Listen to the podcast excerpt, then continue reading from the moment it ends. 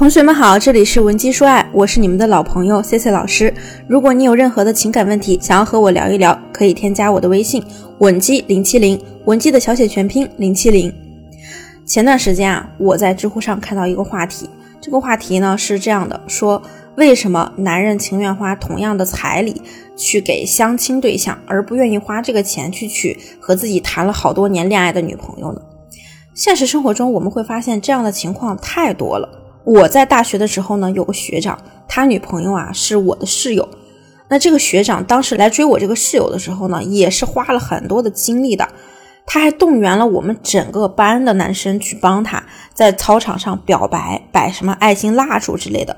那为了追我室友啊，还经常请我们宿舍的人吃饭。对于一个学生来说，在金钱上的投入和精力上的投入都相当大。本身呢。学长的条件也不错，而且还是学生会会长，很有能力。加上他又这么努力的去追求我这个室友，两个人很快就在一起了。那个时候呢，两位也是学校里的风云人物了，大家呢对他们都很看好，都说他们毕业之后肯定会结婚。那这个学长呢，跟我们一起吃饭的时候，还会一再的强调，等毕业了就会办婚礼。然而很尴尬的是，在我室友毕业之后啊，他们分手了。分手的原因呢非常简单啊，就是这个彩礼问题谈崩了。我这个室友呢，根据他家乡那边的普遍情况呢，要求二十万的彩礼，一分不少。因为自己还是远嫁，那两家人呢谈了两三次都没有谈妥，后来就分手了。最为讽刺的是，隔了一年，我这个学长就结婚了，而且呢，听朋友说他给女方的彩礼就是二十万。虽然这个事情呢听起来好像挺狗血的。但其实我相信，在收听的同学身边也发生过类似的事情，甚至呢，在你身上就出现过一样的事。大家是不是很疑惑？哎，为什么要的都是同样的价钱，这个男人宁愿去把这个钱花在一个刚认识的相亲对象身上，而不愿意花在陪伴自己很久的对象身上呢？其实啊，这和谈恋爱的成本问题有很大关系。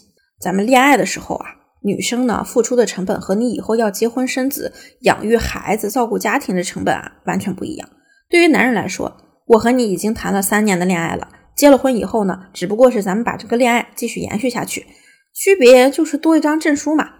哎，我之前已经在你这享受了这三年的红利，我为什么还要投入那么大的资本呢？再去继续享受这个红利？所以啊，对一些男人而言，他就会觉得吃亏了。那 C C 呢也经常跟大家强调一个问题，就是如果说你选择和对方同居，那不要同居太久，因为有相当一部分男性，他真的会把恋爱和结婚给混在一起谈，他会觉得结婚呢和恋爱没什么区别，只不过呢就是缺少了一张证而已。事实上，婚姻需要我们付出很多生育成本、育儿成本，在事业上的损失，这些对于男人来说是不存在的。很多男人他甚至会认为你婚前已经得到了一些婚后的利益。比如说，人家可能会跟你强调，咱俩以前在一起的时候，哎，我带你去过哪哪哪儿，带你去旅游，带你去吃大餐。今天让你洗个碗，你怎么话这么多啊？你做做家务怎么了？这类男人呢，在三观上是非常现实的。他们啊，在放弃自己之前的恋爱对象时呢，都会自我安慰，说自己这几年啊是怎么过来的，呃，付出了多少。在恋爱时呢，你是多么的作，他是多么的包容，丝毫不去提女方对他有什么样的回馈。这样呢？在他心里呢，也是能获得一些自我安慰。但是啊，我们要想，如果说他在和你相处这几年里真的那么不开心，你们是不是早就分开了呀？但为什么他和你在一起那几年，他都一直坚持呢？就算你作，他也去哄你。原因很扎心，就是他跟你恋爱的时候，他的资本啊只够维持这种恋爱资本，而跟你在一起的活动呢，也都在他支付的范围内，所以啊，干脆得过且过。但如果说你跟他要彩礼，那在他看来呢，同样的价钱，他可以找到一个条件更好的男人，就会产生一种心理，觉得呢自己找了其他人就是赚了，是不是听起来很扎心？但是啊，我跟你讲，对于现在的男人来说，这是非常现实的。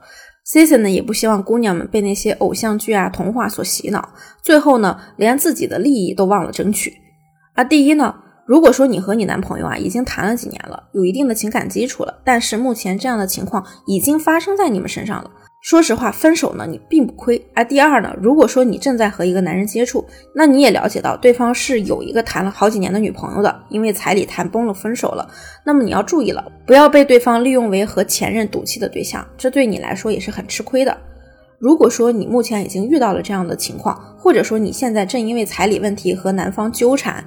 贸然放手呢又不甘心，那可以把你的详细问题发送给我，我的微信是文姬零七零，文姬的小写全拼零七零。现在添加呢还有机会获得一到两小时一对一免费情感分析服务。好了，我们今天的内容就到这里了，下期内容再见。文姬说爱，迷茫情场，你的得力军师。